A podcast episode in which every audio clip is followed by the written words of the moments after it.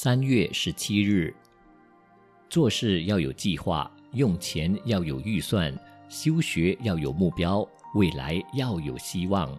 做人要有手段，才能在家庭里、在社会上到处吃得开。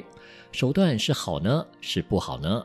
人与人之间不肯诚实相待，善用计谋，能欺则欺，能骗则骗，做一些小动作让人吃亏上当，像这样的手段当然不足取。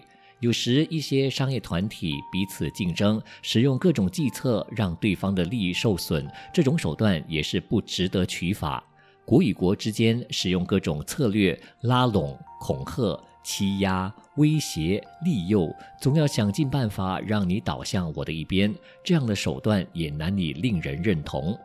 手段如果是一种不得已的方便，是一时的权巧，能利用一些小手段来解决困难的问题，例如媳妇儿要取得公婆的欢喜，平时使点小手段，说一些空话赞美，其实并不为过。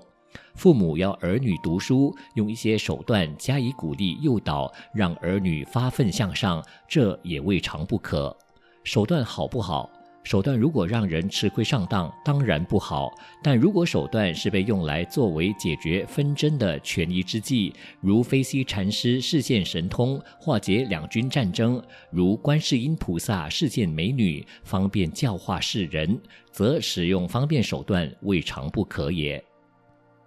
文思修，如果能利用一些小手段来解决困难的问题，是一时的权巧，其实并不为过。每日同一时段与您相约有声书香。